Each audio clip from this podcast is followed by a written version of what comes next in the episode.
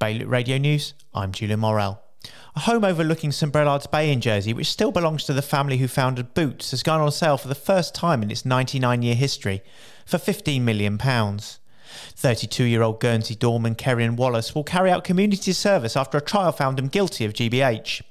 Channel Islanders are training hard for next month's London Marathon. One of them will be Stuart Penn, who was born with only one fully formed limb. Stuart will be aiming to complete his first 26.2 miles, raising money for the Jersey Employment Trust.